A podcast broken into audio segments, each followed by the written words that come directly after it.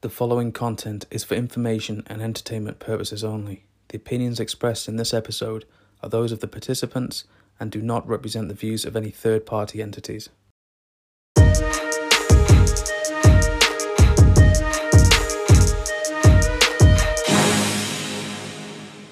Hi, and welcome to the second Flexibility Focus minisode, a companion show to the main podcast, which features the best and brightest minds of the health and fitness industry.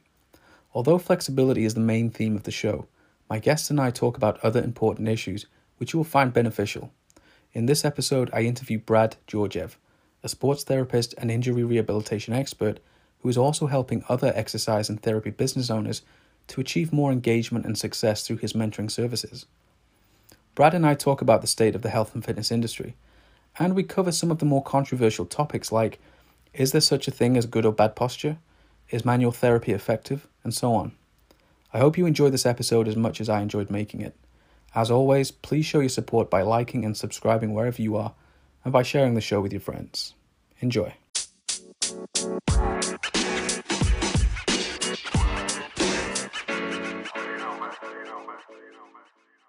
I guess we begin by asking you to tell the audience about yourself and how you got involved in the health and fitness industry. Yep. Um, well, it was kind of an accident, to be honest. Um, when I was like about uh, 19, I was in uni and I was doing a degree that I didn't really know what was basically about, uh, mm-hmm. like most 19 year olds.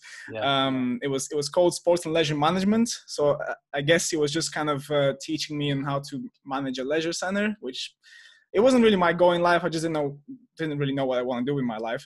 Um, yeah. So I was looking for work, and I came across um, kind of something called Active Health Group. Um, at the time, I had no idea that these guys were doing like sports therapy training. I just went there for the job. Um, initially, they declined me the job because um, they were looking for a receptionist. I was pretty bad at speaking the language at the time, uh, but they offered me like a, a general kind of um, help around job. Um, and then, like after a couple of weeks working for them, I kind of got into what they were doing and like the owner showed me a couple of things and then i realized i was actually in a place that people were being treated for pain uh, and then little by little, I started to kind of get involved in class. Uh, and that's how I accidentally stumbled upon sports therapy. Yeah. I was really young, basically. So, for the people who are listening, um, some may have an idea what sports therapy is, but can you just explain, I suppose, the main difference between sports therapy and what people might assume as physiotherapy, in yeah. your opinion? Um, well, the main difference has always been the fact that, personally, for me, um, the way you, we've been trained. Um, obviously, like I think everything goes down to the way the, the person or the therapist has been trained, and I think the training that I received uh, initially was very much hands-on. Um, so the approach was like get the clients in, assess them with as many techniques as possible, and then get your hands on the clients, mm-hmm. um, just so you can start working on them. Whereas, it, like from what I've seen working with different physios, um, th- that's not really something that they focus on yeah. um, and in a way they kind of skip certain things that for us will be quite important like the hands-on work yeah. Um, you know so that's that's the main difference but it all depends on how the like how the person sees like the industry like some people like to do one thing others like to mm-hmm. do every, like other i prefer to do like things combined just like you do you know yeah yeah more of a like a holistic approach yeah exactly yeah. so for the people who are listening and, and aren't aware um I trained as a sports therapist as well with Active Health Group, and Brad was actually one of my tutors. Um, so I, I, can speak for his quality as a, as a therapist and as a coach. Um, and we're going to talk about the whole manual therapy doesn't work debate in a little bit uh, yeah, later on in the show. Um, but Brad, can you just tell us some of the like the main services and treatments that you offer? Um, so the main treatments that I personally do are mainly treatments related to uh, like fixing pain, uh, working with people's postures, so improving posture, uh, and then just looking at the way that people move. Um, the main reason why people come to me is because they've got some sort of uh, an injury that's been bugging them for a long time.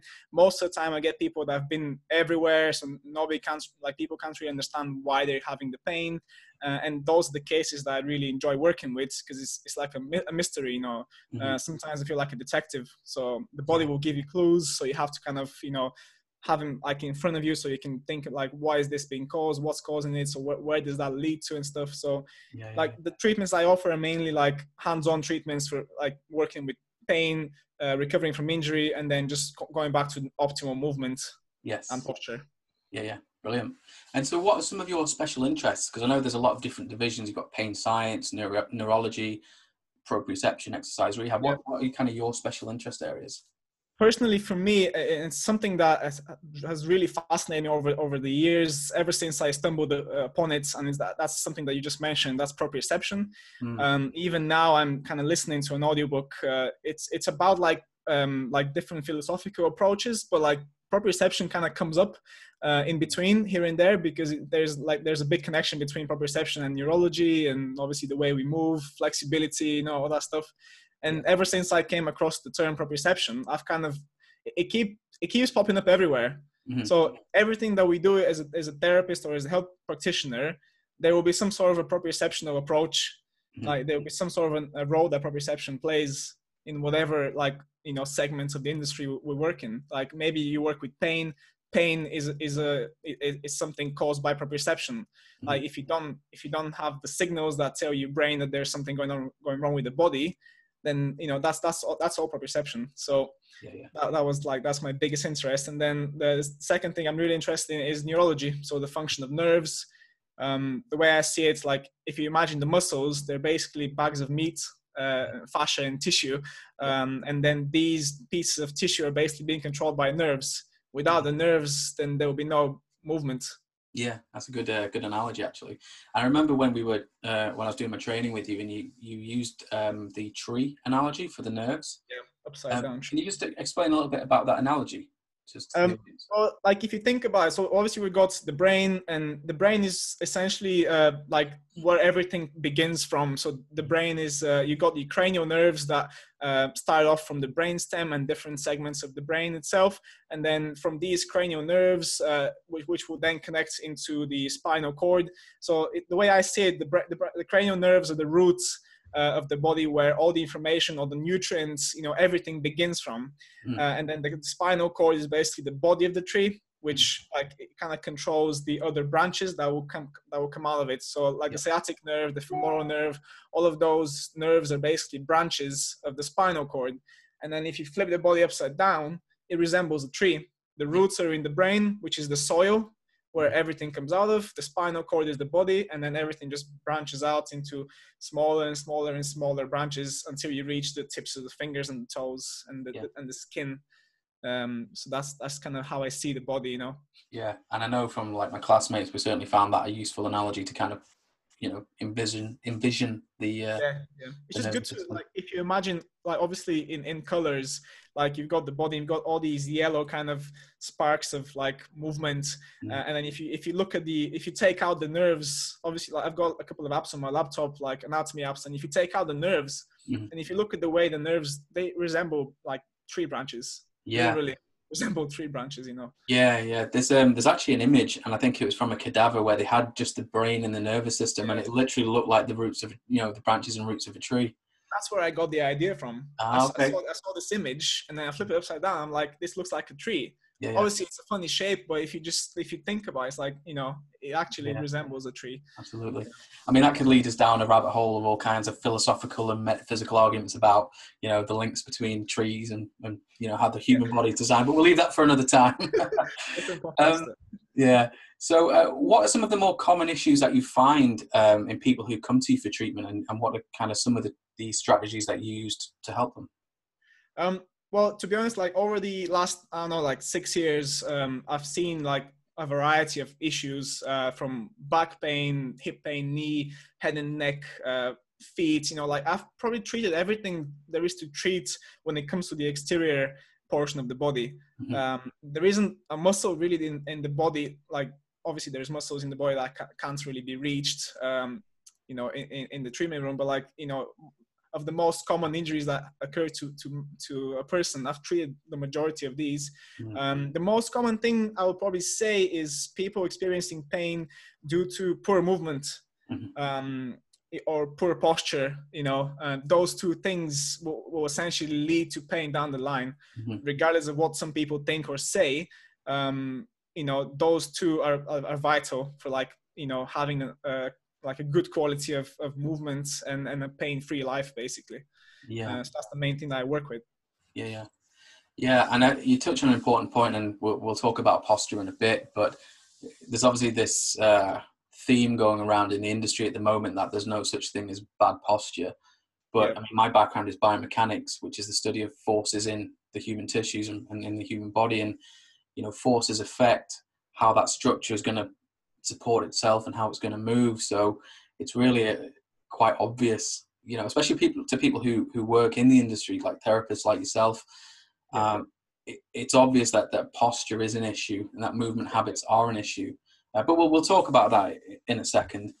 Yeah. Um, so you you put a lot of great content on your on your account, um, especially the resistance training where you're challenging stability um, such as using a, a res- resistance band wrapped around the legs when people are doing deadlifts and single leg squats. Um, for members of the audience who might not be familiar with that type of uh, treatment or, or training, can you just tell them some of the benefits of doing that? Yeah. Um, the way I see it, it's like obviously people are quite adapted to, to, to their bodies because we kind of live with them every day, right? Mm-hmm. Um, and then whenever someone comes to the clinic, I always try and kind of um, try and try and find the weak points in their body because most of the time these people won't even know where the weak point is. Um, I'll, I'll, give you an example is with, um, with one of my clients. So he's a bodybuilder. Um, he's, he's, he's got like a really high deadlift, uh, squats, whatever. He's a really strong guy. Um, and then I got him to do a single sided deadlift. So if you imagine the, the bar, normally people would have like weights on both sides of the bar. Mm-hmm. I took, I took the weights from one side. So he actually had a 10 kg plate on, on the left hand side. Yeah. I told him like, imagine this is a normal deadlift. So I want you to just go up into as you would with, with your 200 kilos normally, mm-hmm. but this time you've only got 10 kg on one side. Yeah. He went up and he straight, straight away went to one side. Wow. So this is a guy who like lifts heavy weights on, on a day to day basis. And yeah. there he is with a 10 kg plates crying like a baby because he's not able to, you know, stabilize his, his, his body and stand up. Yeah. So this is how like stability plays a massive role in like weight training, walking, running, and any sport you can think of. Mm-hmm. Like such such a small difference. I've ta- all I've taken away is 10 kg. Yeah.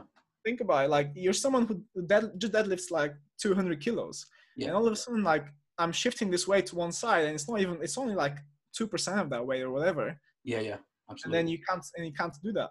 Yeah. So what's what's the why can't you do that? Well the first the first reason that, that he couldn't do it is because he's not adapted to it. So he never does that stuff. Mm-hmm. after like maybe 10 or 15 reps he was actually doing it really good because he's got the mind muscle connection. Yeah. And that's how quickly it, it takes the brain to adapt to, to a new movement right? This is something completely new for him. Yeah. something that he will he wouldn't even think about doing on, on, on his uh, in his normal training regime. Yeah yeah um, absolutely. And that's, that's that, why i love you know go on. Yeah no no um like you can carry on sorry I just want to say that that's why I love finding. So when, whenever I find something like this, it kind of gives me goosebumps. Yeah. It's weird, but it's just like it's like you know uh, discovering things about the body, and mm-hmm. it could be so subtle that you know like a 10 kg change in in in the exercise can make a massive difference. Yeah, yeah, and it's a great example that illustrates the principles of specificity and yeah. adaptation. You know, yeah. because uh, for, for people who are listening or watching who aren't familiar, there are certain sports training principles, um, essentially laws that apply across the full spectrum of physical training and movement. And they essentially say that you adapt specifically to the demands that are placed on the body. So, like you said, you've got your bodybuilder who's got like a monster of a deadlift at 200 kilos, which is um, for the Americans who are listening, that's 400 plus pounds. Um, but yet you give him just 10 kilos on one side of the bar and he's wobbling all over the place. Yeah. And it's important that people, although it, it's great to work on the traditional squat, the traditional deadlift, to develop that strength and, and resilience, you also need to, to move out of those formal, those, those kind of formalized traditional movement patterns because that's not how you move in daily life. Yeah, uh, yeah, exactly. Yeah, so I think that's great. The way I see it, it's like it's external forces that mm. the person is just not like adapted to. Uh, you mentioned about resistance bands, and, and this is where a band plays an amazing kind of part in exercise. Like even I know, like a, a couple of pounds uh, in terms of resistance, mm-hmm. or a couple of kilos in resistance coming from a very small band can cause a massive disturbance in the entire body, mm-hmm. be- simply because you're not used to it. Um, that's one of the kind of that's one of the key uh, kind of ways that I treat knee injuries, uh, ligaments damage um, injuries, you know, football injuries, rugby, whatever um, once you've had a, a, ligaments injury in the knee, then your knee will, will never never, well, I say never, but most of the time it won't really be as stable as it was before. Yeah. So it's just a, it's just about finding which kind of which angle of movement is not stable, and then just challenging that with a band. Mm-hmm. Yeah, standing yeah. on one leg and having the band pulling the knee in, in, in a direction. That's it. Yeah, yeah, absolutely. In fact, I can attest to that because when I was going through my training with you, if you remember when we were doing the proprioception test, I had the wobbly ankle, which Yeah, was yeah. caused by a, um, a, lateral ankle ligament rupture, essentially from, from training. Um, and the, the thing that fixed it was doing uh, movements on that leg with a Yeah. band wrapped around the leg to to, to destabilize the movement pattern, basically. And uh, the ankle's great now. You know. That's how easy it is most of the time. And Yeah. then, like, once you've done that, obviously with body weight, then you can just apply it to any exercise. Like you said, a deadlift with a band pulling, so pulling your rib cage to one direction, whilst you having to stabilize that with your core and with your QL, your glute medius muscles. You know, Yeah, yeah. it's just crazy what you can do with like a, a band in the gym. Absolutely. And it touches on another important principle which people kind of move away from, I think, as they try to increase engagement on social media. And it's the principle of moving from simple exercises to more complex exercises or, Yeah. or movements. And so you see people doing, there's some people out there and they're doing, you know, um, single leg burpees, squats on a Bosu ball with a, you know, with a blindfold or some, something crazy, you know, insert crazy exercise here. But really all you need to do is add a little, you know, a touch of simplicity to the exercise and it can, it can do wonders. Yeah, yeah, Yeah. yeah, definitely. That's how it then- works. Yeah, absolutely. So, on to one of the more tro- uh, controversial topics in the industry. What are your thoughts on the manual therapy doesn't work debate? Um, like obviously you and I have been I've talked about this before, and Mhm. we've seen different. I follow I follow th- people on on on um, social media that don't- don't really agree with this stuff, and then I see them quarreling with other people that agree with it. And Mhm. most of the time, I try and stay away from that because. Like I've seen results with my practice over the last six years. There's nothing, there's no one that can come here, present me a research, and say to me like, "What you've done for the last six years doesn't work." Mhm. uh, because I've seen like my clients successfully being treated for pain, uh, you know, poor posture and movement and stuff. So I, I don't know. It's I think sometimes people are just looking for engagement, like you said yourself. So they're looking for some sort of a way to to hook onto someone else, yeah, um, like you know, and maybe get some more clients out of that, or maybe try and undermine other people. You Yeah. know, I've never I've never felt the need to undermine people in the industry. I want people to try and express themselves in their own way. Yeah. Uh, I've got my own ways. I've got I've had people that don't agree with them in the past. Uh, on you know on Facebook, for example, when I post something, I get, I get a comment, Mhm. uh, and the easiest way to deal with that, like if I get a comment of someone saying like, "Here's a piece of research that says that what you've just shown is not correct," I'll just find the piece of research that says that what I'm doing is correct, and I'll just send it to them, you know, because right, you, right. you know Yeah. yourself that like you, you you've read a lot more research than I have, and you know yourself that there's like so much controversy even in research. Yeah, Um, you know, so there's there's nothing that like there's nothing definite or certain.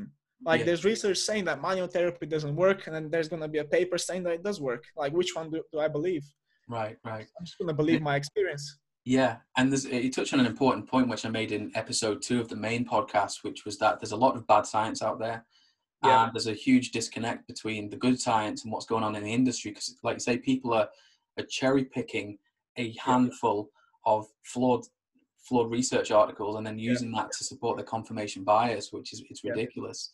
You well, know, yeah, yeah. This is where we need to mention, obviously, like the fact that, like you said, that there is like there are techniques out there that that can be dangerous for the body. Mhm. and this this is where like maybe sometimes I will probably say something like um, you know I, I can mention uh, the Chinese scraping technique uh, like the gua sha yeah, uh, way of treating the body and like that is scientifically harmful Mhm. because you are killing tissue basically and whenever we've got something as obvious as that you know yeah. then I'm, hap- I'm happy to comment on that and say that you know it's not great Yeah, yeah. I mean, yeah, there are some questionable techniques out there, and I think you know we we choose to support what you know Yeah. conf- conforms to our biases at the end of the day and our opinions. Um, I think it, when it comes to manual therapy specifically, Yeah. uh, my opinion is that people who who say it doesn't work full stop haven't read enough of the research because manual therapy and static stretching as well they're the Yep. two of the most researched interventions in in, in healthcare and medicine and Yep. the the number of good studies saying that they show a positive benefit or a positive effect far outweigh the studies saying that there isn't. And what you'll tend to get is you have that try the hierarchy of evidence where systematic reviews and meta-analyses sit at the top. And you'll get people saying, well, I've got the systematic review which looked at nine articles and they, and they showed that there's no positive effect. Therefore, because it's a systematic review, the, the treatment doesn't work. And it's like, well, hang on a second. If you dive into that systematic review, the studies that they looked at weren't great quality. So if a systematic review reviews poor quality you know, it's like that old that old saying, garbage in, garbage out. So if the studies themselves are weak, the systematic review itself is going to be weak. Yeah, exactly. I think that, that for me is a massive issue. There's, there's just not enough um, literacy when it comes to reading and applying the research. And this we're talking about often people who are who are who've got you know postgraduate qualifications like yeah. master's degrees and doctorates who are saying science there's this. It's like well actually if you read enough of the research you'll find that you you're slightly off off yeah. here. But I'd like you say, ultimately as well, the the the results of a study are uh, specific to the context of the study. So yeah. if you've got a study which shows that um, acupuncture, the big controversial one, if that doesn't work in hamstring rehabilitation for 15 year old soccer players, um, that doesn't mean you can apply that then to um, a quadriceps tear or a, or a ligament strain on a 50 year old man who's never played soccer yeah. in his life, you know. So yeah, I think the, uh, other, the, other, the reason why people kind of um, neglect or maybe dismiss manual therapy is because they haven't tried it, or mm. they've tried it and it's not really been successful for them. Mm. Um, it, it's like it's like either they haven't read enough to to be able to support what they're doing, or they've tried it and it's not really gone the way they, they expected it to go. Exactly. Um, the thing with manual therapy is that it takes time and it, it's not it's not for everyone. Just mm-hmm. like flexibility training is not going to be everyone's way of treating people or proprioception training or neurology you know that's why people have their own in- interests you know and everyone has a, a, different approach and there's no absolutely no point in people dismissing something completely and go and saying that it doesn't work yeah because yeah. essentially the open is a fool in the end if, yeah, if that works you know yeah so, and I think that takes us nicely into the next question: is what are your thoughts on the "there's no such thing as bad posture" debate? It's like it's like would you say that there's no such thing as a as a bad exercise or or, or as a good exercise? Um, because essentially there isn't. So the, the way I look at posture and you know, exercise as well, but I'll mention that in a second. The way I look at posture is how optimal is your posture. It's not about bad or good here. You know, like like we said, if I'm an architect and I'm and I'm designing a building, mm-hmm. i want to make sure this building is stable because if it's not stable, it's going to kill people. Mm-hmm. Or if you, if you look at the body the same way, like we, we design our own posture based on our lifestyle and based on our choices in, when it comes to like the way we sit, the way we stand, you know, how in, how aware we are of our, of our body. And the more aware you are, the, the better your posture is going to be in terms of like transferring loads, uh, you know, the, the way it's everything's positioned, like the shoulders, the, the head, you know, like you said yourself, like there's so many forces going through the body. If you're not optimal to handle all this all these loads, then that's going to result in pain. Yeah. This pain probably resulted from the fact that your posture is not optimal. Yeah. Yeah. No, or is bad. You know? Yeah. Well, yeah, yeah. Maybe bad wasn't the right word, but I think that's what a lot of people think is they they think posture is is just this it's just a way somebody is and they don't yeah. think about maybe the causative factors that have made that person assume that posture. Yeah, you know, whether it's physical injury or emotional injury, the yeah. body's going to represent that that trauma and those forces essentially acting on the body, and it's yeah. going to carry its, itself in a certain way. And if it's carrying itself in a certain, again, it comes down to simple forces for me. If, if a body's not carrying their structure in a way that can support those forces optimally, yeah. at some point those those structures are going to give way. Like you say, it's like a building, really. Yeah, exactly. Um, you know, like the foundation. If the foundation isn't stable enough, Mm. This is where we say stable rather than strong, because obviously strength is a different segments of, of, posture and movement, right? Yeah. And this is where core stability comes in, and a lot of people are against core stability, and and you know it's. But the reason why they're against it is because like th- there's this thing in like the I'm reading this book at the moment uh, about philosophy, and they say about the way that people see things, like and, and maybe comprehend things, like obviously you and I comprehend things very similarly because we whenever I, whenever you say core stability, core stability, I start thinking like which muscles are, are you talking about? uh, what, what what is that stability referring to? Lumbar stability, pelvic SI joints, you know, blah blah blah. Whenever or if someone else, if you, if I say core stability to like someone that doesn't really agree with it, all they see is just the abdominal kind of section of the body. It's like they don't really see beyond that point. It's right. like looking through a keyhole and they go like, "Oh, core stability, it's shit." You know, it doesn't really do much because it's like there, you know. Yeah. And it's just the way you comprehend things. Yeah, so yeah. people just need to like listen to like whenever you hear core stability, just hold on a second. Don't start hating it straight away, and just think like, what what does this what does it mean? You know, when I say core stability, or what do you mean when you say core stability? You know, because we might have different approaches. Mm.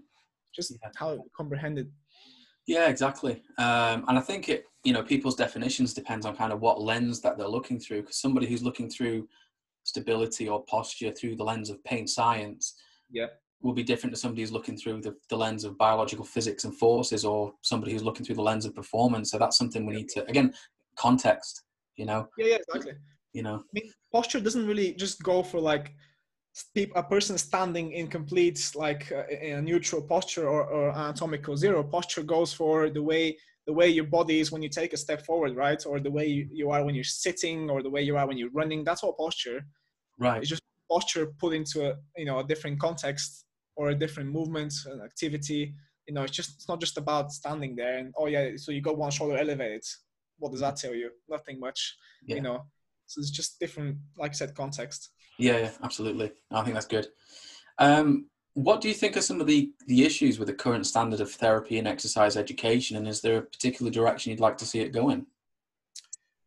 Um, I personally want kind of I do my own courses, like you know, and like in my courses, I kind of focus on things that I've learned in the past and things that I believe in, and, and things that obviously I've tried and, and I've had success with.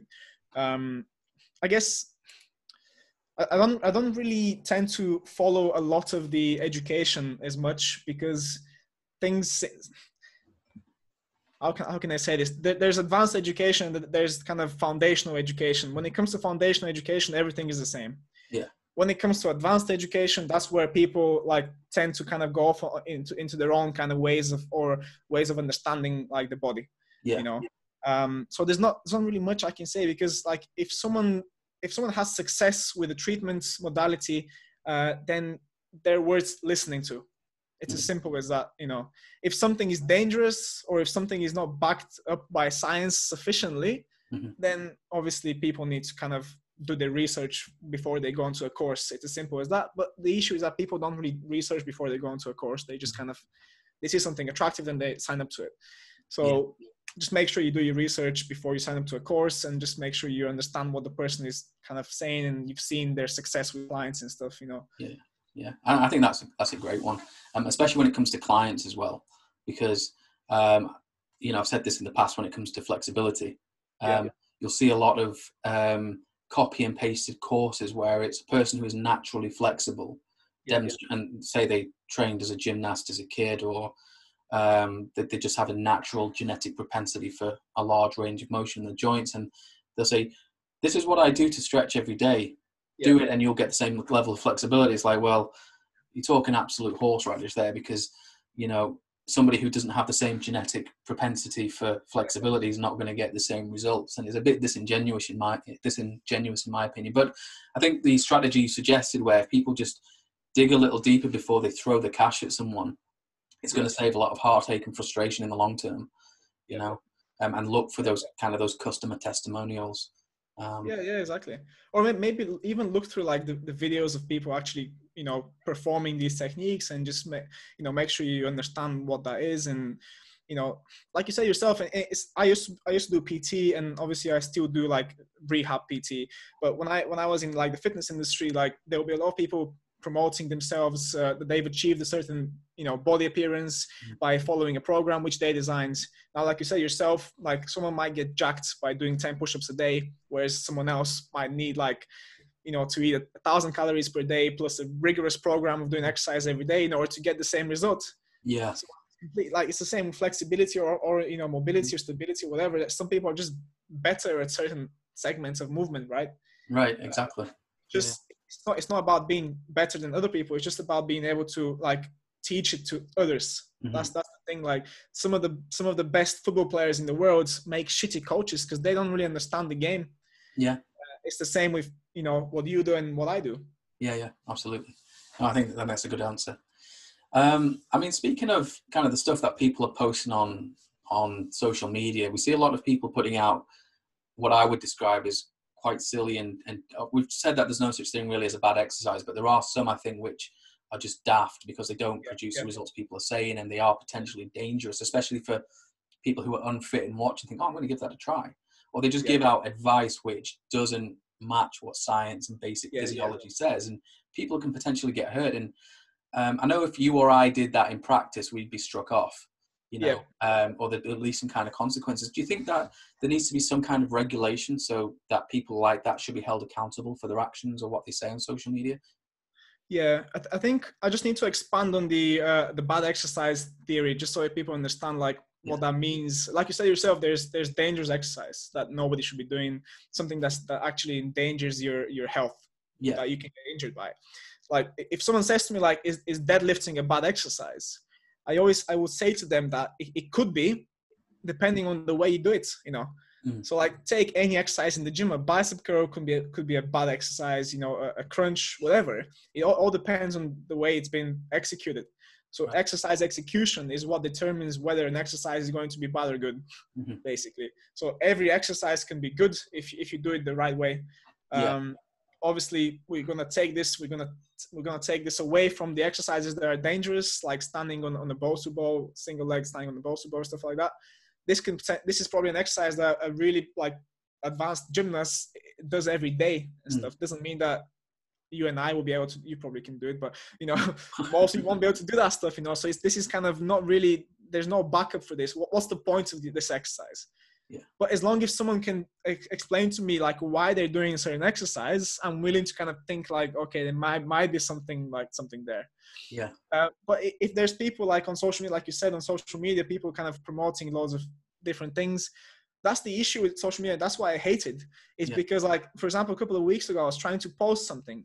Uh, and then it was me doing a treatment on like someone and the, she was wearing a sports bra and some shorts Facebook banned this video because it was showing too much flesh. And wow. at the same time, you get guys like, you know, certain accounts on Instagram and stuff mm. uh, showing like a fully exposed glute, uh, you know, with a girl wearing a thong or something. Mm. And that stuff, it, that stuff goes. So yeah. th- those are the things that should be should be kind of banned when it comes to social media. But th- the issue is that social media is just too free. Everyone can post whatever they want, and that's the problem. Yeah. There's yeah. nothing that can stop that. Yeah, I agree. I agree. It's just too much um, shit you know, kind of mixed with too much good stuff. Yeah, there's no bullshit filter basically, and that's the problem. Yeah, yeah. there's not much um, you can do about that. Yeah, and I think the way the public's going is because they utilize social media so much, they they put faith in the quality of the stuff that they're seeing. You know, um, I'm, I'm not trying to insult anybody when I say this, but it seems like a lot of people lose their ability to think rationally when they see an attractive person doing an attractive movement um, I mean, we had the whole issue quite recently with the the whole skinny coffee um, debacle, yeah. which was um, a guy called James Smith who who spoke out quite strongly against it, and I think they even tried to sue him a few times. It got thrown out of court. But and if you're listening and you're drinking skinny coffee, throw that shit down the sink. Yeah. Um, but uh, and you know, but these people they they continue put selling this this product which physiologically doesn't work. You know, yeah, and there's no repercussions, which but that's the, that's the main problem of Instagram, right? Mm. So like you get someone who has a really like really good appearance, they're jacked, or you know if it's a girl, they they, they have certain attributes and stuff. So mm. and obviously they will gain like a lot of followers, and then a lot of these people will follow them because of this. And then because and someone else, someone new comes onto their profile and they see like fifty thousand followers, hundred thousand followers, and they go like, this guy or girl knows what they're talking about. Right. Most of the fitness profiles that I've come across with that many followers have no clue about either anatomy, physiology, neither of these things that we've just been talking about. Yeah. And they're giving out tips and tricks on how to move better. And, you know, I've, I recently saw uh, an ad on Instagram with, uh, about a London kind of a physio, physio company and stuff. And mm-hmm. that, that's exactly what I've just said. That's what they were doing. You know, they, they put someone like uh, onto the ad that was obviously good looking. They had loads of followers, and people were like, "Oh yeah, so I'm gonna believe what he says, even though yeah. what, what what he's doing is just bullshit." Yeah, I mean, at the end of the day, people can follow who they want and listen to who they want, and people are free to put out, you know, I think good content. But there is, I think, there's a line which people shouldn't be crossing, and that's yeah. where it just becomes like disingenuous and and risking yeah. people's health. So that was a good answer. Um, so I I know, and I think other people who work with you know that you um, you provide great coaching when it comes to running a successful social media account. And I know that when I attended your seminar, kind of my engagement um, really took off. And it's it's not about becoming popular or, or, or making money or anything like that. It's just about getting good info out to more people. Um, so, if you could give one piece of advice to people who are struggling to put out content or to increase engagement, what what would that piece of advice be? Yeah. Um, so when it comes to putting out content, um, people will probably take that this this will take you the most time to actually understand what type of content you want to put on. Mm. Um, you've been doing this for a long time. I've been doing it for a long time, and then after like after a lot of unsuccessful attempts at content, you know, I finally kind of found out what type of content I want to put out. Yeah. You know, uh, even now i'm kind of you know sometimes i'm like how can i make this a bit more interesting to people so that you know uh, or maybe provide a bit more quality um you know so it's just about trying to find the, your voice as a brand you know. Mm-hmm. uh, like you started you initially mr high kick so that's that explains itself right? So yeah. you, you, teach people how to kick people in the head. Yeah. I, I, you're saying that to me. Uh, and and then like every account needs to have this kind of direction. Yeah. Um, is it going to be sports therapy? Is it going to be exercise therapy that you're going to be focusing on I personally focus on manual therapy, so I show a lot of you know hands-on treatments, mm-hmm. exercise videos, um, you know different talks about anatomy, which are all things that I like. So essentially, I I post content on things that I personally enjoy. Yeah. If I don't don't really enjoy something, I'm not going to post about it. Simple as that. Uh, and then when it comes to engagement, it's just uh, it's just about uh, just kind of being patient. Um, if if you've got quality content, engagement will come. Um, and obviously, the more quality content you post, the more engagement you're going to get. So it just it will probably take you know months, even years, but yeah, people just need to persevere with social media because it can right. be very shit sometimes. yeah, yeah. Um, and like you say, I think finding your identity is is really the key because so obviously my my account used to be Mr. High Kick because it came about.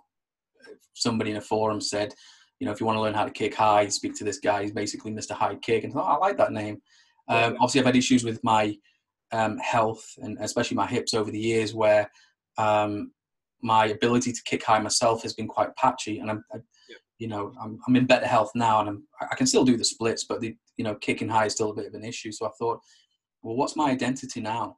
Yeah. Um, and I thought, well, I'm kind of, well, I'm kind of the science guy when it comes to flexibility. Yeah. You know, what's my specialism? I well, I like the research, flexibility research. Well, that's self-explanatory. And I know that since I've changed, and it was only a recent change, but since I've changed, and I was going over the notes from your seminar where I, I thought I had this brainstorming session. I thought I'm going to change the name of the account, yeah, change it to flexibility research, and I just feel a lot more at ease and comfortable with the stuff that I'm putting out. And it, I suppose, it takes pressure off myself as well because the yeah. kicks will come back in time, um, but I don't feel like I have to be that person doing the kicks and yeah. you know, and then feeling shit because because uh, factors outside of my control currently yeah. sometimes prevent me from doing that. But the research is, you know, I, I could share that all day long. Yeah, so, it uh, makes sense. Yeah, yeah makes absolutely. Sense. Yeah. Um, you're also doing great work coaching um, other therapists and trainers in terms of how to run an offline business as well. Um, what do you think is one of the most common mistakes that um, health and fitness business owners are making, and maybe what they should take, what steps they should take to rectify? Um, well, like first of all, the, the reason why I started doing this, the coaching in the first place, was because I personally was looking for a coach like a couple of years ago, um, and then I actually had one, uh, and I was paying 150 pound an hour to meet this person mm-hmm. because mm-hmm. he had a successful business. He still has a successful business, which is which is a great business. Yeah. But what I found was that the, the ideas that he was giving me had nothing to do with my business. Yeah and then I kind of went online and started looking for other coaches. And then what I realized that a lot of these coaches were basically general business coaches. So there was nothing specific to our industry, mm-hmm. you know. And I was thinking like, how can I, you know, help other people in my situation, you know, from a couple of years ago. So I just decided to do things a bit more specific to the industry. And yeah. this is this is the first like this is how people should initially, if if someone's struggling with their business, they need someone to help them who's actually been where they where they've been yeah. Uh, when I say where they've been, if like it needs to be very very similar, you know, like because our industry is completely different to like uh, the investment industry or the uh, real estate, whatever, you know, doesn't. Yeah. If you've made like you know a good business uh, selling houses, it doesn't mean that you can be a successful therapist. You know, right. it doesn't translate. So people yeah. need to find someone relatable to kind of keep them accounted uh, for what they're doing. Mm-hmm. Um, and that's my main kind of aim with my business, uh, with, with the coaching business, you know. So and all my clients they know this that they they just they've got goals to do every week. So they come to me every week we meet and i give them more homework. So it just i just keep them accountable for their business on, on a weekly basis. Yeah. Um, so that's the first thing you need to do as a business just kind of put down some goals maybe short term and a long term goal and then just try and follow that as much as possible and find some help. Yeah that's great um, so we also we talked some quite heavy stuff quite serious tone so a bit more of a fun question now um, if you were stand, stranded on a desert island and you could only take one book, one piece of gym kit, and one type of food or drink, what would they be? Um, so when it comes to the book, I probably wouldn't take an actual physical book because I don't like reading them. I like listening to them. Okay. Uh, I've never had the attention span to read books. Uh, I've, I've, i really enjoy listening to them. Yeah. Um, so probably take like uh, if I could take a, an audiobook, uh, I could I would take uh, let me see uh, there, there, was a book about. Um, oh, can, I, can I quickly? No, what was it? It, it was about. Um, show, it was about showing people how uh, how good you are through action rather than talking and stuff. You probably you probably heard about it. It's quite it's quite an interesting book. Um, be so be uh, so good they can't ignore you. That's why it's called. Ah, okay. Okay. Heard of it? I've heard of it. Yeah, I don't think I've read it though. Um, so when I listened to that book, it was basically saying something that I already knew, and it was saying something that I already had had come to uh, after thinking like and brainstorming in my life and stuff. Um, and it was it was talking about the fact that there's no point in like changing changing your career from today to tomorrow without having a plan uh, and, and, stuff because a lot of people say that. A lot of people say like if, if you if you want to do something you should leave your job today if you're an accountant and then go and do like a yoga course and be a yoga teacher. Mm. and that's not how things work. There needs to be a transitional period uh, from where people actually start living their dream until they reach it. So that's that's what it was talking about. Yeah. the reason why i will probably take this book is just because it reminds me what i what i have to do you know um, to read to, to get where i want to get um, yeah. so it's a re- it's a really good book it's really easy to listen to as well because it, it's kind of philosophical so you guys should uh, listen to it or read it as well um, I probably wouldn't take any gym kits because if I'm on, on an island, all I need is my body. Um, when I when I go on holiday, especially a beach holiday, um, that's where I actually train my hardest. Okay. People are people are kind of resting on the beach. I'm like jumping over the kids, you know, uh, running, tackling them out the way. Get out of the way. that's me, you know. Like I remember, like a couple of years ago, I was on the beach and there were a couple of like um, elderly people walking on the beach. So I had to kind of slalom in between them all and stuff and jumping over kids. And I love that stuff, you know. Yeah. So I love training on the beach. So I just need, I don't need any, any equipment. Yeah. You can do anything on the beach. Should release a, a new exercise program, how to ter- terrorize pensioners on the beach, you know. how to close down the beach, you know, in, in a day. yeah. me. People are looking at me like I was crazy, trust me, but anyway, if it works. It's, it's good stuff. Yeah. Uh, and then all, all, all you probably need is like um, coconut water. Yeah. If you're yeah. beach, you know, yeah. gives you everything you need. Fair enough. Um, well, that's it for my questions. Um, but before we finish, can you just tell the audience where they can find you on social media or website? Um, so my social media Instagram profile is at Brad underscore Georgiev. Uh, my Facebook page is called the Omnibody Clinic or at Omnibody Academy. Um, the website is also Omnibody Academy, where I'm currently designing some online courses where people can kind of learn how to fix their own pain mm-hmm. by doing uh, certain self-treatment techniques and uh, corrective exercise. Um, I've got more more websites coming in uh, soon. I just I'm just kind of developing them as well, but those are my main channels. Mm-hmm. Brilliant. Well, Brad, you've given some fantastic answers. It's always a pleasure talking to you. So again, thank you for your time and uh, all the best, mate. I'll chat to you again soon. Yeah, I'll see you soon. Thanks for that. See you later. Bye bye.